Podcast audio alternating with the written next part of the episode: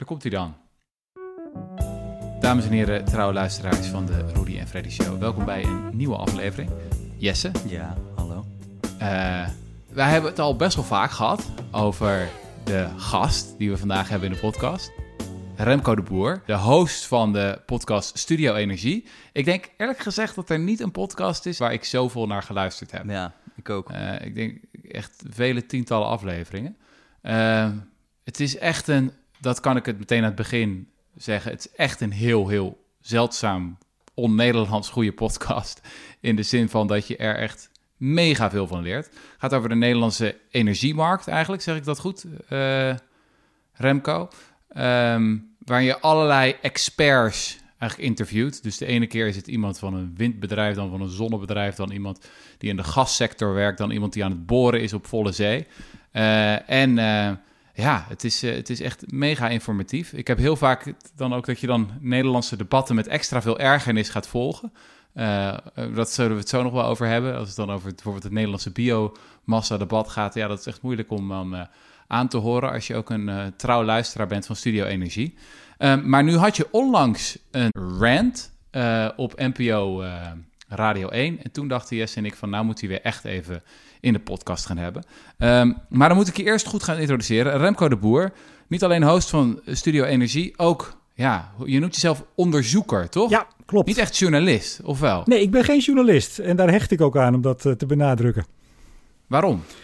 Ik vind voor een journalist ben ik uh, te geopineerd. Is dat een goed woord? Ik denk het wel. Oh, dan zijn wij helemaal geen journalisten, uh, Jesse. dat, dat, dat, is, dat is aan jullie. Overigens, uh, dank voor de uitnodiging. Mag ik dat nog even zeggen? Ja, nee, zeker. zeker. Dus je bent uh, geen journalist, maar je bent onderzoeker. En je bent te geopineerd. Hoe uitzicht dat? Nou, uh, als je een rant houdt... Ik, ik, ik ken niet heel veel journalisten die bijvoorbeeld bij een, een keurige krant werken... die je nou heel vaak een rant hoort geven. Nee, dat is zo. Maar je hebt niet echt een hele duidelijke kleur of zo. Je bent niet soort van hup zonne-energie, hup windmolen, hup GroenLinks, hup fossiele energie. Het is niet dat je bij een clubje hoort of zo, nee, toch? Nee, en dat, uh, dat hoop ik ook niet te gaan horen. Dus in, in dat opzicht uh, uh, ben ik nog aan het slagen. Nou ja, heel, heel kort. Ik, ik ben hierin beland omdat ik in 2015 kwam er een boek van mijn hand uit over de strijd tegen schaliegas in Nederland. Mm-hmm. Daar heb ik uh, drie jaar aan gewerkt, aan het onderzoek en het schrijven. En dat was een, eigenlijk een reconstructie van hoe kan nou iets wat toen op zich nog eigenlijk best aardig leek. Hè? Een, een andere, uh, eigenlijk aardgas aanboren in andere lagen, want we hebben nog heel lang gas nodig. Nou, nu mogen we het woord al bijna niet meer uitspreken in Nederland. En hoe is dat verzet daartegen nou zo succesvol gebleken? Dat heb ik in uh, 2015 uitgebracht, eind dat jaar. En toen kwam ja, van het een het ander. Ik uh, ben voor het Financiële Dagblad toen gevraagd om uh, op CO2-tournee te gaan. Iedere maand een pagina. bij BNR um, en bij Energia columns geschreven.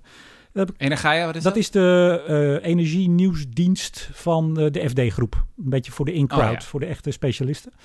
Ja. En dat heb ik een jaar gedaan. En ja, toen had ik inmiddels zoveel, niet alleen door het boek, maar ook door die, uh, die tournee zoveel contacten opgedaan en zoveel mensen gesproken op zoveel verschillende facetten van de energie- en klimaattransitie, zeg ik er altijd maar bij. Speelt natuurlijk een hele grote rol, misschien wel groter dan energie.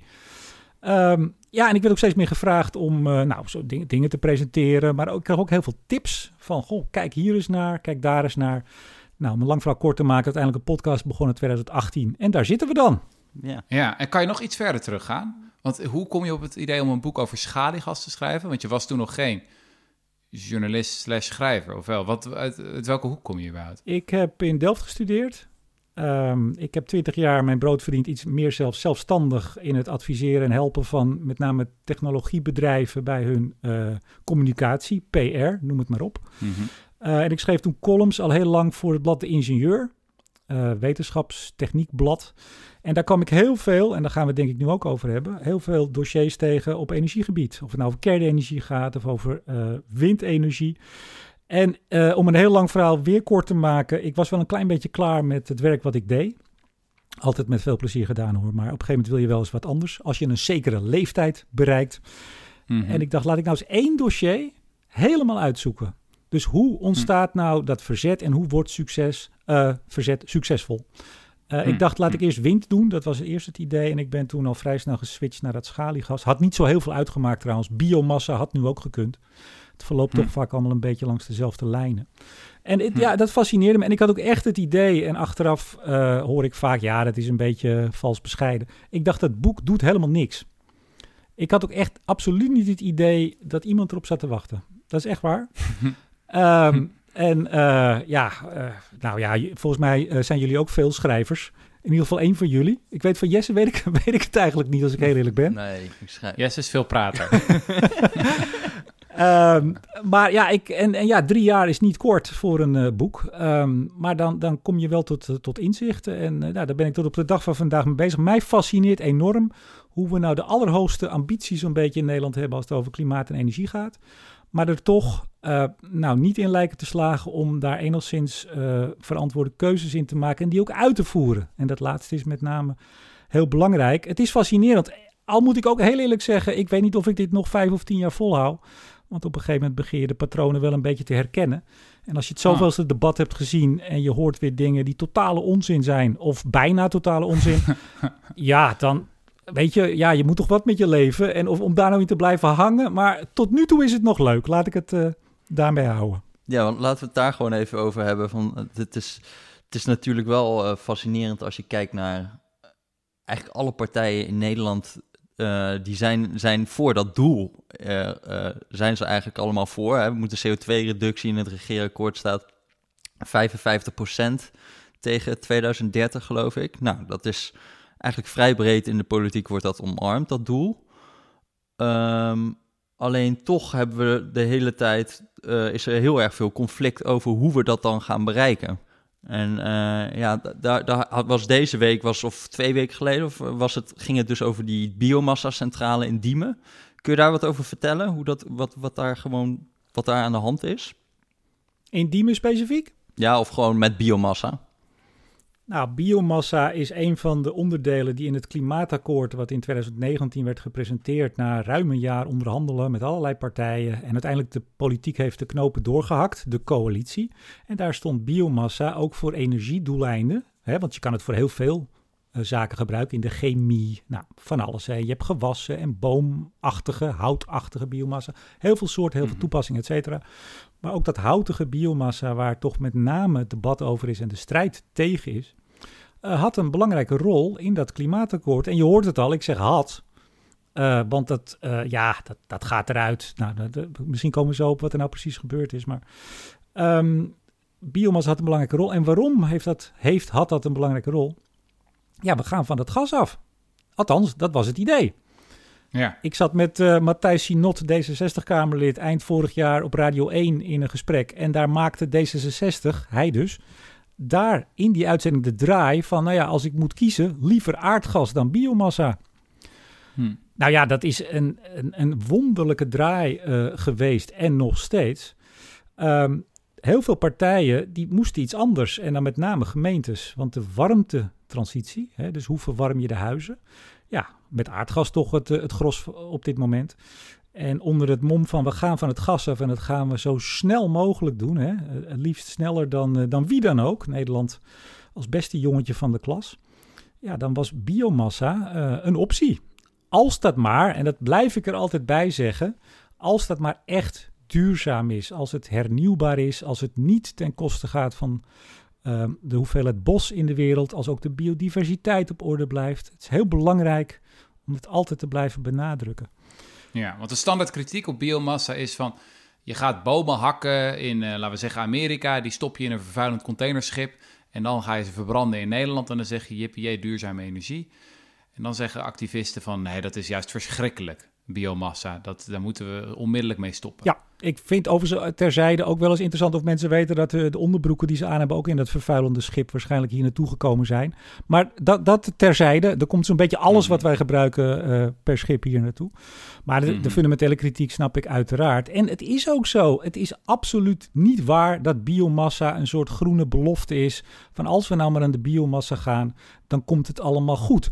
Maar vergeet niet, er zijn natuurlijk partijen geweest, en dan heb ik het niet zozeer over politieke partijen, maar gewoon een brede beweging die dat wel gepropageerd heeft om maar zo snel mogelijk van het aardgas af te komen. Ja, ja. Dus op, hè, dus aan de ene kant zeggen, nou, we moeten snel van het gas af. Nou, dan is biomassa een optie. Ja, en als op een gegeven moment iedereen roept, en dan heb ik het vooral over gemeenten en sommige energiebedrijven. Nou, oké, dan gaan we dat doen. Ja, dan blijkt natuurlijk dat, dat daar niet genoeg voor is. Ja, dat kun je je ja. voorstellen, want kijk, die, die bossen in Amerika, het is, het is zo gecompliceerd. En eh, ik ben benieuwd hoeveel hate mails er nu alweer binnenkomen op dat we het er überhaupt over hebben. Mm. Ja. Maar er zijn in Amerika, Noord-Amerika, zijn productiebossen. En die zijn specifiek aangeplant om ooit te kappen. En eh, Ja. daar worden eh, meubels van gemaakt. Hè, het hout wordt gebruikt. Nou, en uiteindelijk blijft er restspul over waar je eigenlijk niks meer mee kan. Dat is ook weinig waard. Hè? Een boom is veel meer waard eh, om, om met planken eh, eh, een meubels te maken of iets anders. Of een huis Mhm. dan dat je het in de oven gooit. Dus het idee dat er bomen specifiek geplant worden om te kappen, om in een oven te smijten. Ja, ik heb nog niemand gesproken aan, aan die kant van, van, eh, van het spectrum die zegt, ja, dat geld kunnen we ermee verdienen. Nee, daar verdien je te weinig mee. Dus het is vooral Ja. een restproduct. Alleen, en dat snap ik heel goed van eh, activisten, en het is ook altijd goed dat er mensen zijn die zeggen, ho ho, is dit wel oké? Is dat als iedereen op een gegeven moment roept, we moeten het hebben, jullie weten, als er heel veel vraag is, dan komt er eh, soms ook aanbod waar je achteraf van zegt: was dit nou wel het aanbod wat we wilden zien? Mhm. Ja, ja. Oftewel, misschien wel Ja. misbruik. Mhm. Ja. Ja, daar moet je ontzettend mee oppassen. Maar ik wijs dan vaak op Scandinavië, waar ze natuurlijk al decennia lang eh, zeer goed met hun bossen omgaan. Eh, landen als, als Zweden, Noorwegen, Finland. Daar halen ze hun bossen, eh, nou, die gebruiken ze voor van alles. Voor energie, voor grondstoffen, voor meubels. En houden dat op orde, op, eh, op hoeveelheid bedoel ik. En eh, het groeit Mhm. zelfs daar. En dan nog, Ja. en dan heb je met name tot slot hoor, de eh, Louise Vet hè, is een bekende activist, hoogleraar, ehm, wat is ook alweer? Nou, ik zeg maar even biodiversiteit, dat is haar onderwerp. Die zei, Mhm. ja, je moet niet alleen zorgen dat die bossen op orde blijven, maar je moet ook zorgen dat de biodiversiteit op orde blijft. Dat je niet, bij wijze van spreken, hele do- dode bomenakkers hebt, hè, waar nog wel bomen staan, maar verder ook niks.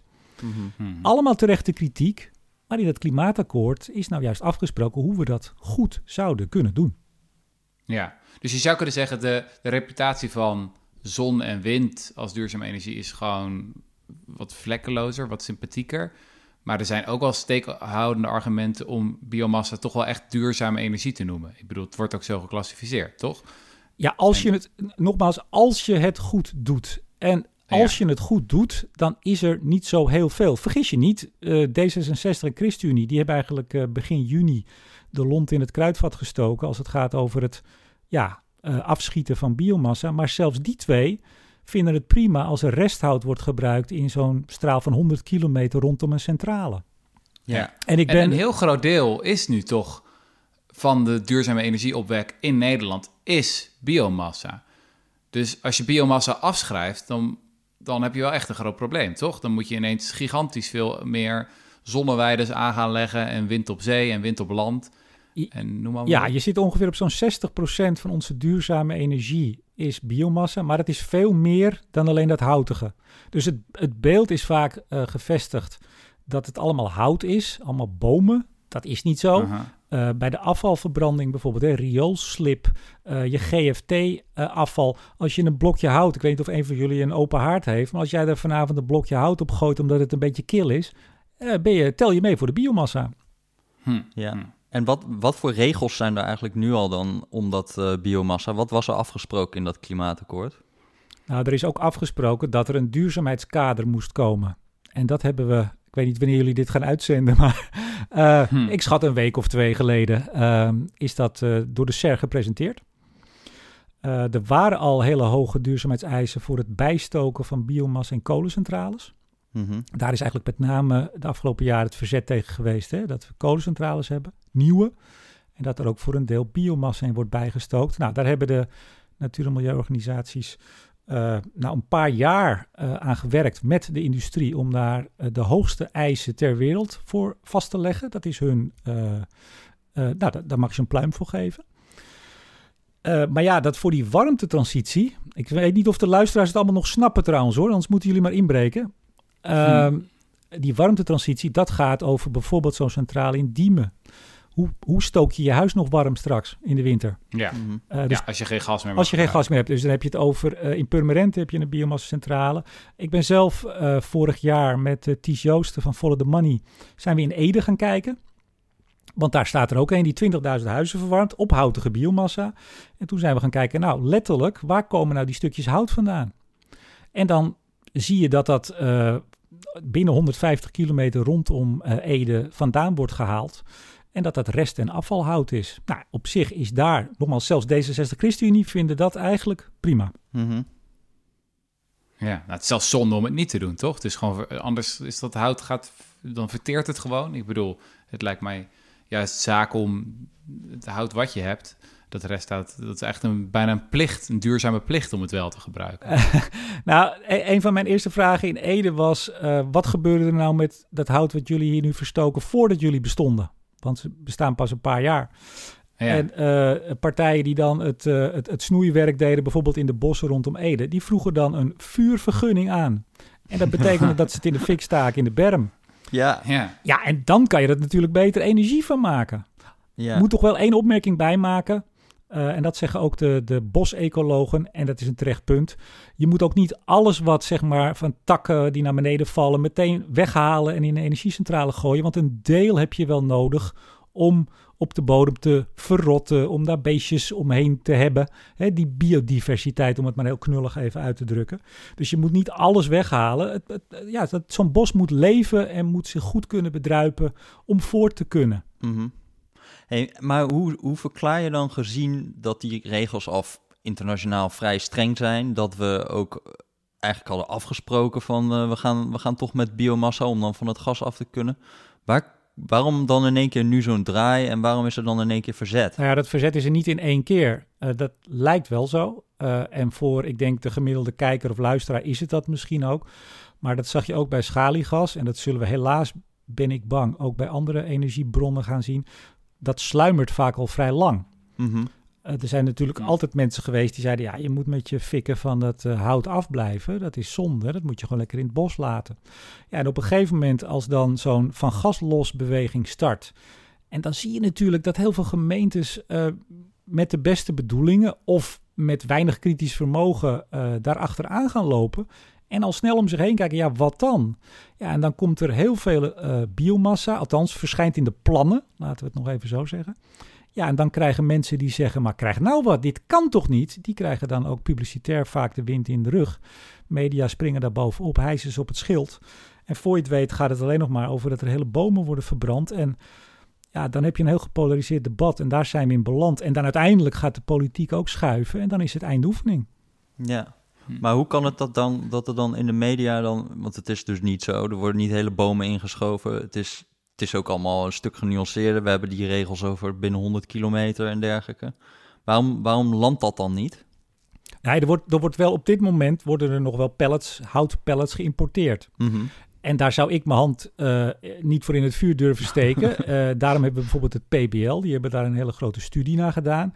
Die hebben... Planbureau voor de Leefomgeving. Pardon, Planbureau voor de Leefomgeving. Toch onze groene, groene milieurekenkamer, uh, ja. zeg het maar even.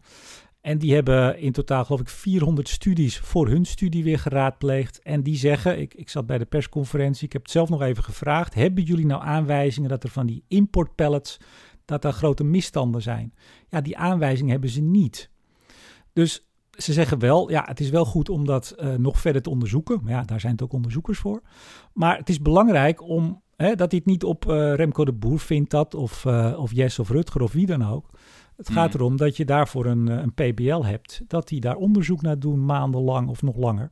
En dat nog niet vaststellen. Nou, mm-hmm. dan nog steeds moet je zeggen, hou dat nou in de gaten. Niemand op zijn blauwe ogen geloven. Uh, en het is tricky, hè, als iedereen aan de biomassa wil. Dus hou dat goed scherp. Wat was je vraag ook alweer, Jesse? Dat weet ik ook al niet meer. Nee, waarom, waar ik komt wil dat even, verzet vandaan? Maakt niet uit, want ik wil even doorgaan op iets wat je net zei, Remco. Je zei van, ik kan me voorstellen dat dit straks ook gaat gebeuren met andere duurzame energiebronnen. Dus moet ik er dan aan denken dat je je een situatie voorstelt waar we bijvoorbeeld over zonne-energie gaan zeggen van, ja, al die zonneweides, dat is eigenlijk helemaal niet goed voor de biodiversiteit. Dat neemt veel te veel ruimte in. Uh, dat heeft allerlei nadelen. En trouwens, hoe produceren we al die dingen? Gebeurt dat wel duurzaam? Of al die windmolens op zee, wat doet dat met alle vogels die daar langs vliegen? Die knallen tegen die wieken aan. Dat lijkt me ook niet prettig. Of uh, wat doet dat met de visstand? Ook voor de biodiversiteit daar sowieso. Dat zijn van die gigantische stalen dingen. Daar heb je heel veel fossiele energie voor nodig. Ik bedoel, er is natuurlijk geen energiebron die helemaal probleemloos is of zo. Nee, toch? Ja, en ik ga, ik ga zo even in op uh, wat je zegt, want die zonneweides, daar is dus al het, uh, daar speelt dit al, maar dat ga ik je zo vertellen. Maar Mhm. wat hier fundamenteel onder zit, is dat inderdaad, je zegt het goed, er zijn allerlei energiebronnen. Uh, die hebben we ook allemaal nodig om van fossiele energie af te komen. Vergis je niet, hè, fossiele energie heeft een heel groot probleem wat klimaat betreft. Maar het heeft ook een enorm voordeel. Er zit heel veel energie in een klein beetje. In een kuub gas zit heel veel energie. In steenkool zit heel veel energie. Dus om dat te vervangen door zon en wind heb je hele grote oppervlaktes nodig. Ja, ja. Nou, het neemt gewoon een kolencentrale neemt lekker weinig ruimte in. Ja, wat kern- eigenlijk duurzaam is. Dan is er meer ruimte voor natuur. Nou, uh, als je om het zo te formuleren. Ja, als je het zo zegt, da- dan klopt dat. Maar bijvoorbeeld zonneweiders, dat is een heel mooi voorbeeld. Uh, afgelopen maand um, in Noord-Brabant uh, wil Provinciale Staat een stop op nieuwe zonneweiders. In Friesland, zelfde maand, hou me er even ten goede, maar ook Provinciale Staat, een meerderheid heeft die stop al afgekondigd of gaat hem afkondigen. In Drenthe, Overijssel zijn beperkingen aan zonneweiders. En jullie refereren net aan die rant van mij laatst op Radio 1. Daar zei ik ook dat jaren geleden zat ik ook bij Radio 1, bij Nieuwsweekend. En toen zei Mieke van der Wij, een van de presentatoren, toen we exact dit gesprek hadden, was geloof ik 2013. Ik zei, ja, dit gaat ook met zon gebeuren. Toen zei ze ook, nou, hoe kan dat nou? Wat kan je nou tegen zonnepanelen hebben? Mhm. Nou, dit. Dat je heel veel uh, oppervlak nodig hebt. Uh, grote zonneweiders van honderden voetbalvelden. En dan zeggen mensen in de provincie, ja, maar dit verknalt ontzettend ons uh, traditionele landschap. Ja. En laten we eerlijk zijn, dan hebben ze op zich een punt. Ja. Maar als ik jullie, ja, als ik jullie mag herinneren aan uh, Erik Smaling, SP-Kamerlid in het vorige kabinet, dus dat was uh, Rut 2, die uh, lanceerde op een gegeven moment de term landschappelijke genocide. En toen ging het over windmolens in Drenthe. Ja, maar dat is toch en, ook met windmolens, dat lukt toch ook elk jaar weer niet? Dat al die provincies hebben dan van die targets en dat lukt ze elke keer niet om genoeg windmolens neer te zetten, omdat daar ook verzet tegen is. Klopt. Uh, dus, dus eigenlijk is, ik was ook eerst van plan wat ik zei, dat boek uh, over schaliegas om het over windenergie te doen, want daar zie je exact hetzelfde. Dus op het moment dat er uh, duurzaam of ambitieuze afspraken zijn gemaakt, dan uh, zodra het uitgevoerd moet worden, dan, ja, dan, dan, gaat men in de ankers. Ik heb een heel mooi voorbeeld. Uh, 2014 in Almere, daar was een uh, wethouder, Henk Mulder, wie kent hem niet, duurzame ruimtelijke ordening wethouder. En die zei, ja, ik ben, die was heel erg fan van windmolens. Tot, tot hij een plan moest maken om ze neer te zetten. Toen ging hij eens bij wat bewoners kijken. En toen sprak hij over, ja, ze zijn ook wel heel groot. Ze zijn mega, het zijn joekels. En toen kwam hij met de historische uitspraak, windmolens moeten energie opwekken. Geen weerstand. En vervol vervolgens geen windmolens Almere, maar ze moesten wel binnen no time natuurlijk, dat snappen jullie, uh, klimaatneutraal, energie-neutraal zijn. En wat zei Henk nou? Die zei ja, want ze gingen nog scherpere doelstellingen formuleren in Almere. Hij zei ja, moet het met zon doen, warmte-koude opslag en, let op, andere innovatieve vormen van energieopwekking. ja. Nou ja, en zo, dat is altijd de laatste vluchtheuvel. Dus als je overal tegen bent, ja. zeg je ja, we moeten gewoon iets heel nieuws verzinnen. Ja. ja. En waterstof. Waterstof, ja. En waterstof. ja. ja. Ik heb soms het idee dat, zeg maar, dat aan de rechterzijde van de politiek is er lange tijd naïviteit geweest over de klimaatwetenschap. Dat het gebagitaliseerd werd en nou, we weten het nog niet zo zeker en bla bla bla. En dan was links denk ik vaak realistischer over uh, hoe ernstig de situatie is. Inmiddels is dat misschien ook al zeker in Nederland aan het kantelen, dat het wel van links tot rechts breed erkend wordt dat we echt een probleem hebben.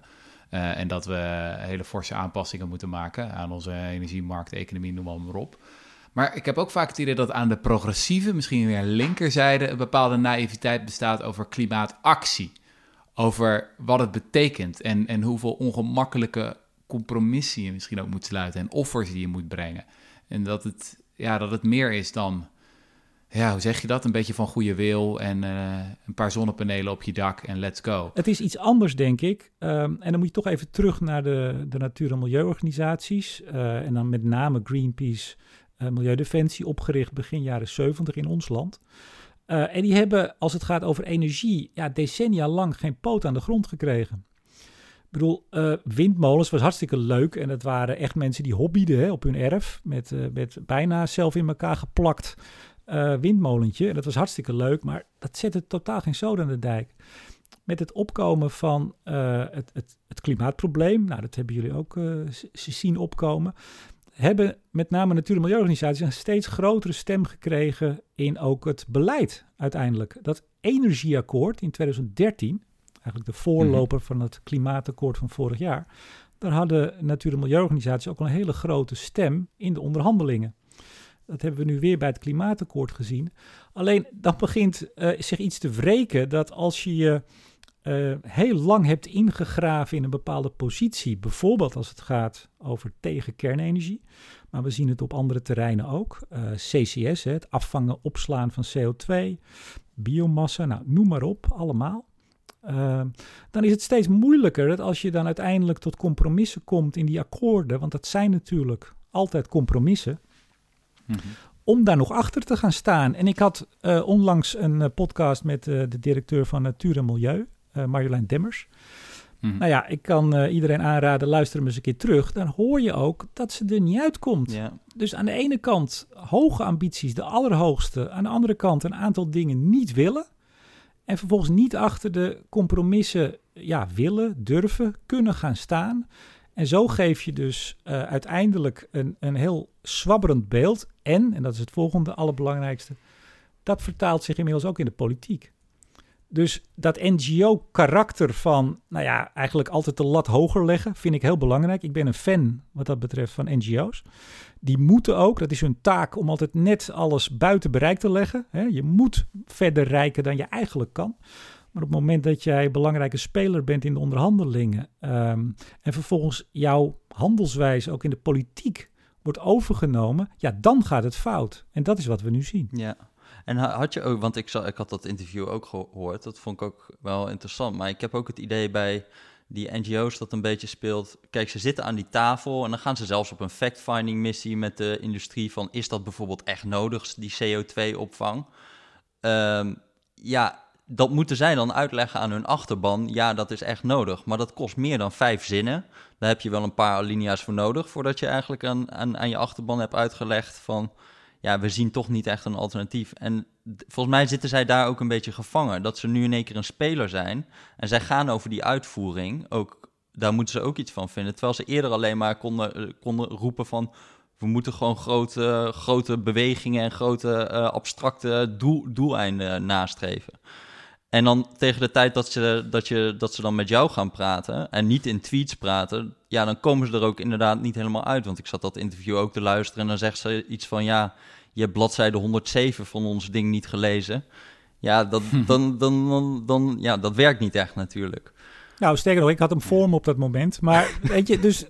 ja. ja, nee, maar dat klopt. Maar wat wel belangrijk is, ik was vorig jaar naar Noorwegen om een podcast te doen over CCS. Ja. Er is een heel groot Noors project, uh, Northern Lights.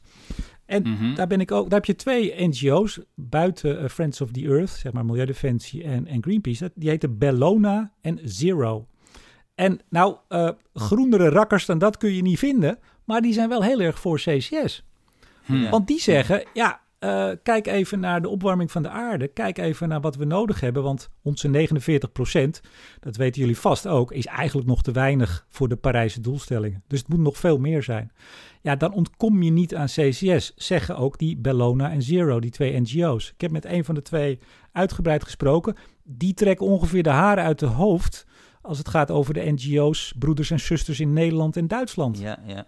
Hm. En dat, dat was voor mij wel een eye-opener. Want die zeggen, ja, op deze manier kom je dus gewoon nergens. Je moet op een gegeven moment zeggen, uh, de, de nood is heel hoog op klimaatgebied. Dan moet je dus ook zeggen, we hebben een aantal dingen nodig. We kunnen niet wachten tot het perfect is. Dat wordt het namelijk nooit.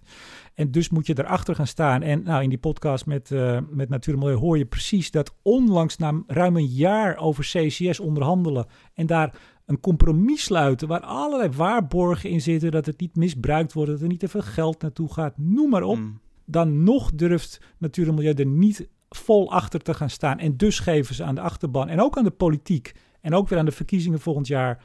En aan de mensen die gaan kiezen het beeld. Nou, liever maar niet mensen. We gaan met zon en wind. Dan lukt het ook wel. En dat is helaas niet zo. Nee. Ja. Denk je niet dat... Want het klassieke argument tegen CCS is... ehm, het is een soort van een halve oplossing. Je bent het alleen maar aan het afvangen. Terwijl eh, eigenlijk moeten we helemaal van die fossiele industrie af. Toch? Dit is wat activisten dan zullen zeggen. Ja, en daar hebben ze ook gelijk, Van- daar hebben ze ook, daar hebben ze ook gelijk in. Dus, dus daar, daar kunnen we heel, heel kort over zijn. Alleen het gaat erom, wat doe je als de nood hoog is? Ik heb eh, Frans Timmermans, die stond in, wat was het, december in, eh, in het Europarlement. Die zei, klimaatverandering is als een komeet die op aarde af eh, snelt. Ja. Nou, bedunkt. Ik hoor wel eens vaker dat soort vergelijkingen. Ja, op dat moment ga je ook kijken, jongens, wat moeten we doen? Wat kunnen we doen? En dan moet je handelen. En, Ja, we hebben niet de luxe om puristisch te zijn Nee. eigenlijk. Nee, en, de tijd. En, en zoals met biomassa eh, ook allerlei waarborgen in het klimaatakkoord zijn ingebouwd. En, en monitoring en alles maar om te voorkomen dat er misbruik van gemaakt wordt. En dan nog blijf ik zeggen, kunnen dingen misgaan. Dat moet je, daar moet je ook zo eerlijk in zijn. Dus, dus eh, er wordt altijd misbruik wel ergens gemaakt, zeker als er geld is. Dus dat, Mhm. bedoel, daar hoeven we niet gek over te doen. Mhm. Nou, CCS precies hetzelfde. Even jullie, eh, volgens mij jullie vriend van de show, Bas Eickhout. Mhm. Die, eh, die zei vorige week, toen dat, de waterstofstrategie werd gepresenteerd in Brussel. Ja, Europarlementariër GroenLinks. Zeker. Ja, Bas Eickhout, Ehm, ja. Eh, en een heel, heel klein zijstapje om uiteindelijk groene waterstof te maken. Nou, is toch eigenlijk iedereen het wel over eens. Heb je een tijdje blauw nodig? En dat wil zeggen, daar heb je dat CCS voor nodig. Dus je hebt een tijdje dat je nog steeds waterstof maakt, zoals we dat nu doen met aardgas. Maar dan vang je de CO2 af, die sla je op in de bodem. Heb je dus geen klimaatimpact daarvan. Niet Ja. ideaal, tussenoplossing, maar dat heb je nodig om uiteindelijk bij groen te komen. Wat zei Bas Eickhout? Ja, dat kan best dat die blauwe waterstof nodig is om de markt open te breken, zei hij. Maar eh bedrijf als Shell zit hierachter. Ik zie geen noodzaak om daar eerst publiek geld Ah. voor uit te trekken. En Ja, ja. ja, dat is wel nodig om de boel in gang te zetten. Ja. Even nog wat uitleg. Dus je hebt grijze waterstof.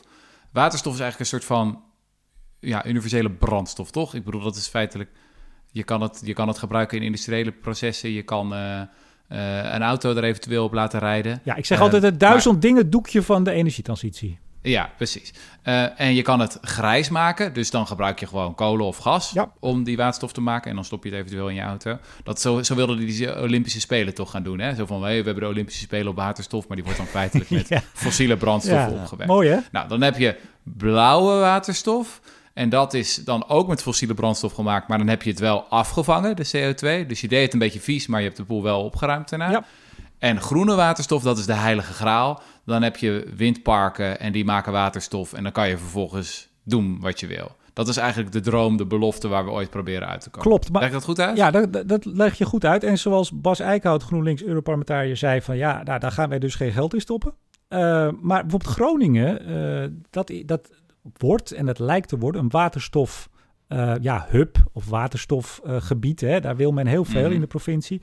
Maar daar heb je een, een, eh, een provincie of gedeputeerde staten. Daar zit onder andere ook GroenLinks in. Nienke Hooman. Nou, hartstikke goede gedeputeerde. Eh, daar niks mis mee. Maar ook de gedeputeerde staten zegt daar... wij willen dolgraag naar die groene waterstof. Wij erkennen dat blauw nodig is als overgang. In groen willen we wel geld stoppen, maar in blauw niet. Nou, leg het maar uit. Ik bedoel, dan kom je er dus niet op deze manier. Dus ook daar zie je niet achter het compromis durven kunnen gaan staan. Ja.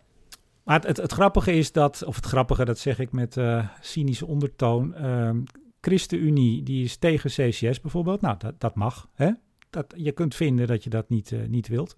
En dat waren ze ook bij de vorige verkiezingen in 2017. En toen stond het letterlijk in het verkiezingsprogramma: geen CCS. Maar toen moesten ze met hun 55% reductie in 2030, eh, hè, dat hoge doel, moesten ze uiteindelijk langs bij het PBL om aan te geven hoe ze dat dan wel gingen halen. Nou, veel zon en wind natuurlijk in de plannen. Maar toen rekende het nog echt met geen mogelijkheid rond. En wat deden ze nou uiteindelijk? En dat is voor iedereen na te lezen in de doorrekening door het PBL, keurig rapport. Ze stopten er 16 megaton eh, CCS in. In hun plan. Dat leest niemand. In het eh, verkiezingsprogramma staat keurig geen CCS. Maar in de doorrekening blijkt dan, om het rond te krijgen, moest er 16 megaton in. Als je weet dat het nu 7,2 is in het klimaatakkoord, is het ruim twee keer zoveel als dat.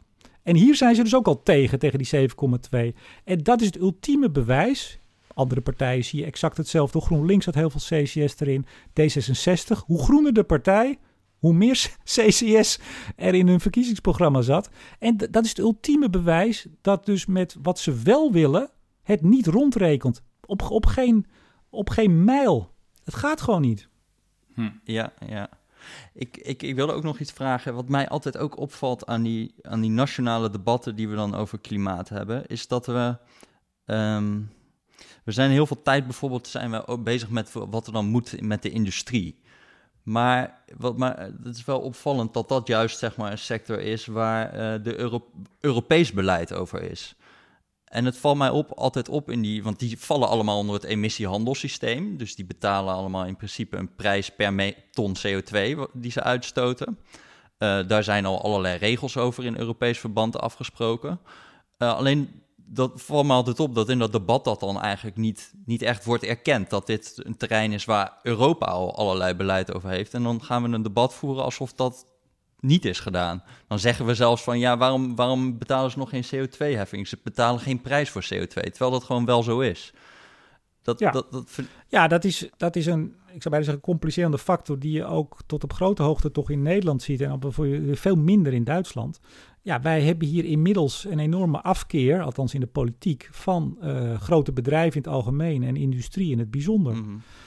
uh, dus die CO2-heffing die ze inderdaad al betalen, dat ETS, uh, ja, dat functioneert ook. Hè? Dat, dat wordt ook wel eens vergeten. Sowieso functioneert Europees beleid eigenlijk heel erg goed. Ja. Als je nu zou moeten kiezen tussen Nederlands beleid en Europees beleid, zeg je nou, uh, gooi dat Nederlands beleid maar over de schutting. We gaan helemaal op Europa.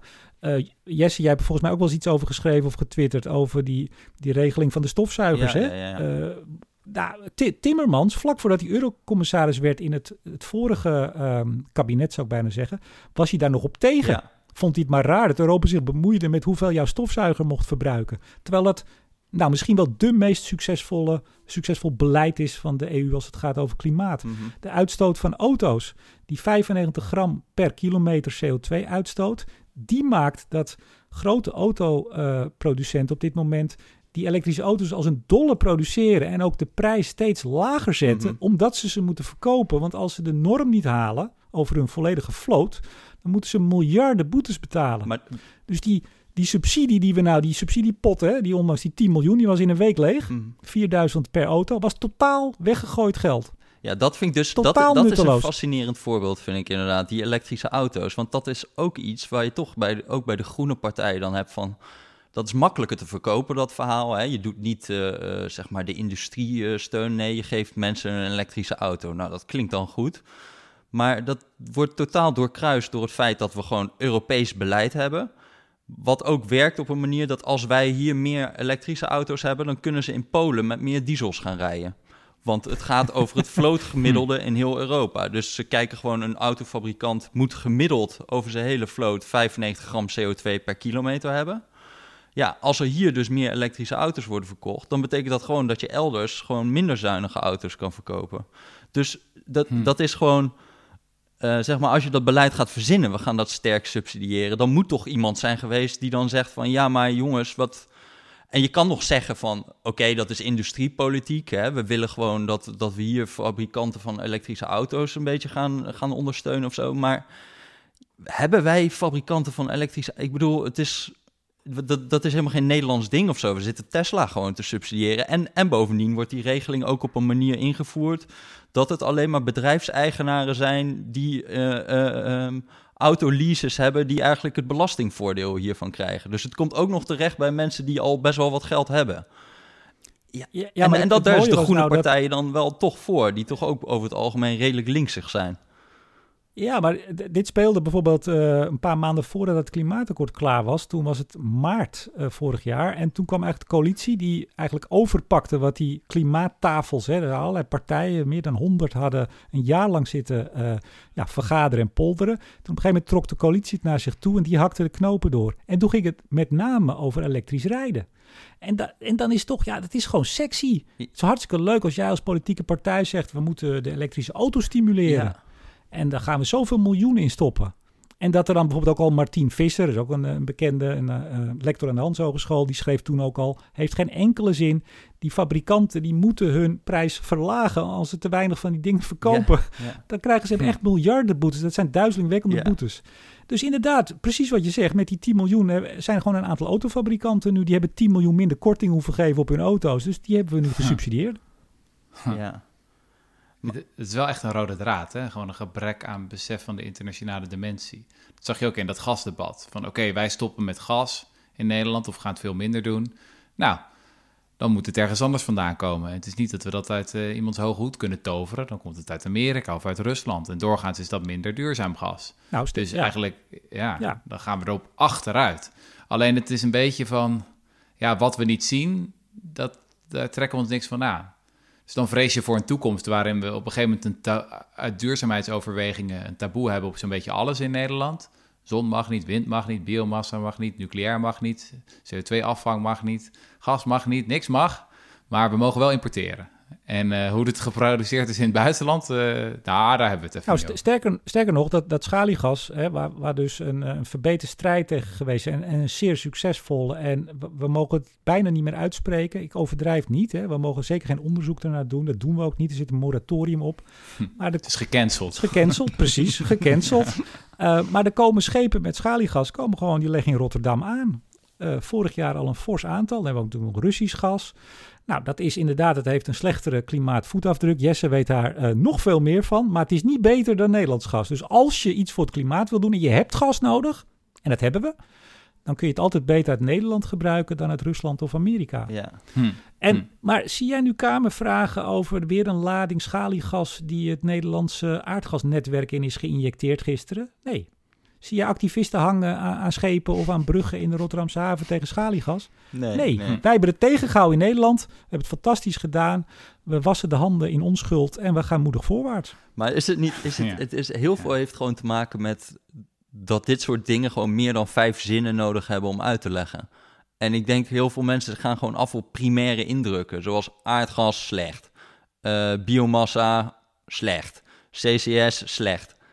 En, en, en, en als, als, als iemand dan aankomt zetten van ja, maar oké, deze dingen spelen ook nog internationale dimensies. Uh, bijvoorbeeld elektrische auto's hebben we ook al een vrij ingewikkeld systeem in Europa. En dan heeft iedereen zoiets van oké, duurt lang, laat maar zitten. Uh, dat, dat, dat, dan, dat, dat wordt gewoon niet voor dat landt gewoon niet bij het publiek, omdat het gewoon te ingewikkeld wordt. Of, of denk je dat het toch iets cynischers is dan dat? Nou, ik, ik heb zelf altijd een, een flink issue met media met name. Ik zie een sleutelrol voor media. Ja. Uh, laatst tijdens, uh, zoals jullie het dan maar de rent uh, noemen, heb ik dat ook nog aangehaald. Kijk, op het moment dat politici niet worden aangesproken op soms ja, bizarre bokkensprongen die ze maken. Hè? 16 megaton CCS in je programma stoppen stiekem achter de schermen en zeggen: nee hoor, wij zijn tegen. Ja, zolang je daarmee wegkomt, nou ja, blijf je doen. Mm -hmm. Uh, en op het moment dat je echt wordt aangesproken, en dan niet uh, misschien uh, do door mij of wat andere mensen die wat meer ingevoerd zijn, of door jullie, maar in, in wat de publieksmedia heten, ja, dan gaat er wat veranderen. Ja. En daar vind ik dat met name ook de grotere media, ja, die laten het liggen. En je kunt zelfs uh, toch wel denken dat sommige media daar ook een erge groene, optimistische, hoopvolle bril voor opzetten. Dat is prachtig, doe dat lekker thuis. Maar als het gaat over uh, miljarden kostend beleid, wat neervalt in ons aller portemonnee, die ook nog eens aan de allerhoogste duurzaamheidseisen moeten voldoen. En we willen het klimaat redden, en dat zeg ik zonder cynisme dan mag je mhm. verwachten, dan moet je verwachten dat er mensen op zitten die van de hoed en de rand weten en die zeggen, meneer Sinot, dat zegt u nou wel, maar dat klopt niet wat u zegt. Nou, dat gebeurt veel te weinig en ik heb wel hoop, moet ik zeggen. Ik heb wel hoop dat hoe verder we komen, hoe slechter het wordt, hoe meer er toch ook mensen in Hilversum... wat is dat voor zin? Ik heb hoop dat hoe verder we komen, hoe slechter het ja, wordt. Ja, het moet eerst slechter worden voor het beter wordt. En dat op een gegeven moment ook... En ik zie daar ook wel tekenen hoor. De NOS laatst, die ik toch ook de afgelopen jaar van wel wat, uh, wat groen denken heb uh, mogen verdenken. Uh, mm. Nu toch ook zeggen van ja, oké, okay, geen biomassa, maar wat dan? En dan zegt, ja. ik had net Heek Mulder aangehaald, Almere 2014. Dan zegt Matthijs Sinot nu nog, ja, we moeten gewoon in andere alternatieve bronnen investeren. Weet je, het is gewoon magisch denken. Het heeft niets meer met realiteit te maken. En steeds meer mensen gaan het zien, ook journalisten, denk ik, hoop ik. En dan gaat het op een gegeven moment Ja. eh, keren. Ja, dus je zou kunnen zeggen dat het, het oude groene yippie-verhaal is...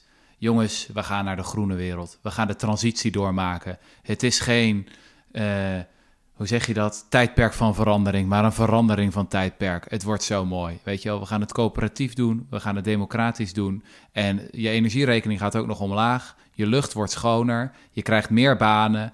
eh, je wordt gelukkiger. Weet je wel, dat is het, Ja. het gevoel dat vaak door eh, activisten of groene partijen... dat ze proberen op te wekken van het wordt alleen maar leuker.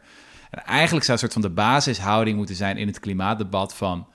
het gaat ongemakkelijk worden. En je moet compromissen sluiten, je moet offers brengen. En we willen nu graag van jou horen welke offers jij gaat brengen. Ja. Dus of je gaat minder doen, oké, fair enough, maar dan neem je grotere risico's. Of dan eh, doet Nederland niet zijn, eh, zijn eerlijke aandeel in de strijd tegen klimaatverandering. Of je gaat de prijs betalen. En waar ga je het doen? Ga je ongemakkelijke duurzame energiebronnen omarmen, zoals biomassa? Of ga je toch CCS serieus nemen? Of ga je nadenken over nucleair? Ook al eh, heb je daar zo al decennia lang eigenlijk een hekel aan. Eh, ga je veel meer geld erin pompen? Weet je wel, wat is soort van... Waar wordt het voor jou ongemakkelijk? En als het niet ongemakkelijk is, als het alleen maar een verhaal is... jongens, dit wordt leuk, dit wordt mooi... ja, dan ben je... ben je af. Ja, Ja, ben je af. ik- dan heb je... een- ik- ja, ik- dan ik denk zeg ook je, wel- denk je magisch. Ik zeg wel vaker, mij interesseert ook niet zoveel waar iemand voor is. Ik wil altijd van iedereen weten die hier een rol in speelt... welke nadelen accepteer je van wat je niet wil? Mhm. Ja. Daar wil ik het over hebben. En da- dan kom je pas tot een gesprek. Want iedereen kan roepen zon en wind. En nou goed, dat eh, heb ik honderdduizend keer gehoord. Dat schiet helemaal niet op. Dus ja, eens. Ja. Nee, ja. Hey, en Remco, hoe- hoe, hoe kijk jij eigenlijk naar klimaatverandering dan? Ben je daar ook echt ben je daar bang voor? Want je zit daar natuurlijk ook heel erg in dat, in dat debat. Zit je nu de hele tijd, dat gaat vrij erg over allerlei concrete dingen over hoe die energietransitie is. Maar we doen dat natuurlijk allemaal omdat er. eh, om, om, om- nou ja, tegen klimaatverandering. En eh, hoe kijk je daar tegenaan eigenlijk? Nou, ik, ik onderschrijf... Eerst even het, het technische verhaal. Ik onderschrijf volledig eh, alles wat het IPCC zegt.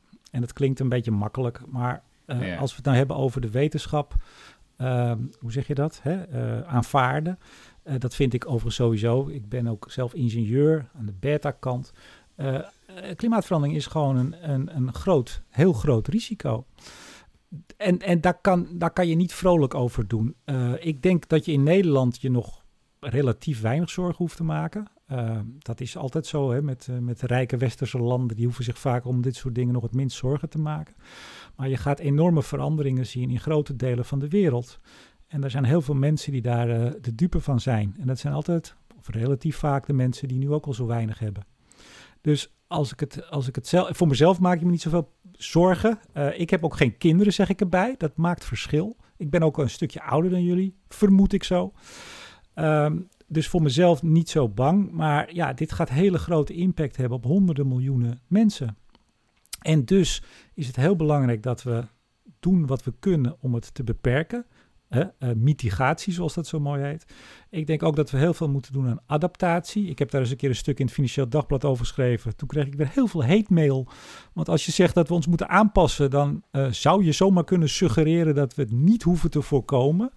Mhm. Dat is niet waar. Hier geldt exact hetzelfde. Het is en vol inzetten op voorkomen, maar ook vol inzetten op eh, beperken van de impact van de nadelige gevolgen. En we hadden het net over het Europees perspectief, tot slot, wat, wat dit betreft althans. Ehm, kijk, Europa, want Nederland speelt in die zin niet eens zo'n rol. Hè. Wij zitten als Europa in het klimaatakkoord van Parijs, niet als Nederland. We zitten als Europa Mhm. erin. Wij koersen nu nog op 40% reductie in 2030. Nederland zelf zit dan op 49. Gaan we toch niet halen, ben ik bang met alles wat hier gebeurt. Maar Allah, Europa kan dat redden. De ambitie moet dit jaar omhoog naar de 50 tot 55 procent. Het moet na de zomer duidelijk worden. Reductie hè, is dit. De rest van de wereld als totaal heeft sinds 1990 zo'n 55 procent meer eh, is de uitstoot. Mhm. Dus de, de rest van de wereld reduceert nog helemaal niet. Daar maak ik me dus wel eh, zorgen om. Dat we in Europa, ehm, eh, we hebben de mogelijkheden, we hebben het geld, we zijn rijk en welvarend, althans de meeste landen. Ehm, maar de rest van de wereld, ja, dat is een heel ander verhaal. En dus is het nog belangrijker dan wat wij zelf doen. Wij zijn nog geen 10% van de wereldwijde uitstoot. Ik dacht iets van 8, 9. Uh, Mhm. Kunnen wij de rest van de wereld helpen met onze technologie en bijvoorbeeld ook met het laten zien hoe je samen kunt komen in besluitvorming rondom dit ontzettend lastige probleem. Ja, en dan zie je in Nederland dat wij dus niet een goed voorbeeld zijn. Wij zijn niet een lichtend voorbeeld als het gaat om hoe kom je samen in het oplossen van een enorm lastig probleem. En dat, Hm. dat, dat maakt mij wel eens somber zelfs. Hm. Tot slot, waar word je vrolijk van? Of van welke mensen word je vrolijk? Je hebt er enorm veel gesproken, ook ondernemers en techneuten en politici en activisten. Wat zijn de eh, mensen waar je energie van krijgt? Of de ideeën waar je energie van krijgt? Nou, sowieso mensen die oprecht zijn. Ehm, en dat is misschien wat flauw, maar eh, Hm. ik, ik kom zoveel mensen tegen die dat niet zijn, helaas. Die het een zeggen en het ander doen en dat toch onder het mom van... eh, kijk, mij is deugen. Het is altijd de Mhm. kijk, ons is deugen familie. Hè? Dat, da- daar heb ik een ontzettende hekel Ja. aan. En mensen die daar niet toe behoren, die niet tot die familie behoren... ja, die vind ik, die vind ik altijd leuk. En de- dat zijn er helaas niet zoveel. En dus als je ze tegenkomt, dan, eh, dan is dat eh, buitengewoon prettig. Ik moet zeggen, ze zitten ook wel overal. Ik heb een keer een, een podcast gedaan met de baas van Shell in 2018, een van de eerste, met Ben van Beurden. Nou, daar was ook weer heel veel kritiek op, eh, ook eh, door, door Jelmer, hè, dat, eh, Jelmer Mommers, dat, er, dat, er, dat hij allemaal dingen zei die niet Ja, klopten. Collega van de correspondent. Zeker. Ehm, maar ik moet toch zeggen, in dat, nou wat was het, klein half uur dat ik met hem zat. Ik zei op een gegeven moment, denkt u dat u aan de goede of de verkeerde kant van de geschiedenis komt te staan?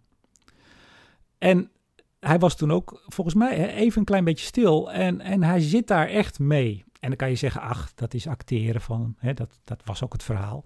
Ik vond dat niet. En ik vond het een heel bijzonder moment. Eh, dat was één moment. Uh, en, en zo heb ik vaker dat je, jullie zullen dat ook hebben als je mensen spreekt, dat je af en toe even het gevoel hebt dat je oprecht en waarachtig met iemand uh, van gedachten wisselt. En dat is iets wat mij uh, plezier doet en hoop geeft. Hm. Ja. Nou, ik denk dat ik dat ook al een van de redenen is waarom ik mensen zou aanbevelen om uh, je podcast te gaan luisteren. Hoeveel afleveringen heb je inmiddels? Meer dan 100 denk ik inmiddels wel, hè? Ja, we, we zijn inmiddels, omdat ik ben dezelfde sponsoring gestopt in maart toen we ons uh, tweejarig feestje hadden, omdat ik een boek aan het schrijven ben en daar weer zeker anderhalf jaar de tijd voor neem en de druk van gesponsorde activiteiten, ja, daar zit toch verantwoordelijkheid bij, uh, los wilde laten. Mm-hmm. Dus het is nu wat, uh, wat losser. Ik doe ook met Henry Bontebal, uh, een soort Rudy en Freddy show, maar dat heet Bontebal en de Boer. Um, dus het is nu, ja, het, zit boven de 100, maar het is nu een beetje wat, wat losser. Maar nog steeds, uh, ja, uh, we maken het met veel plezier. Ik maak het met veel plezier. En uh, nou, leuk, leuk dat jullie ook luisteren. Ja, zeker. En dat blijven we doen, denk ik. Jesse, heb jij nog wat? Nee, ik, uh, ik, heb echt, uh, ik vond het een interessant gesprek. Ik vond het interessant. Maar heb je, heb je nog wat Mooi. te promoten, Uh, Remco? Dat is bij ons ook altijd heel belangrijk. Ja, dat is, is dat dat boek, de laatste is vraag. dat Heb je boek nog wat van te jou promoten? nog uh, in, de, in de handel? ik, vind, ik, vind het verschrikkelijk als mensen iets gaan promoten. Dus ik heb niets te promoten anders dan de waarheid. mensen, ga, nee, nou ja, dat, dat toch even. Dat wil ik promoten. Het is zo makkelijk om uh, achter iets aan te lopen. Achter te, hè, dat je denkt, nou ja, de biomassa zal wel slecht zijn. Neem nou eens even de moeite. Uh, Google eens even wat. Het is echt niet zo moeilijk. Ga nou eens kijken aan de andere kant. En wie weet kom je tot nieuwe inzichten. Dat zou misschien mijn oproep zijn. Als nou wat meer mensen dat gaan doen, dan zou ik buitengewoon tevreden de zomer ingaan. Ja. Ja. ja, maak het jezelf iets moeilijker. Kijk, dat is mooi, mooi samengevat. Dankjewel. Alright, nou bedankt uh, Remco. We spreken je graag nog een keer uh, als we weer wat verder zijn. Um, dank voor je tijd. Graag gedaan. Jullie ook bedankt. Oké, okay. tabé. Alright.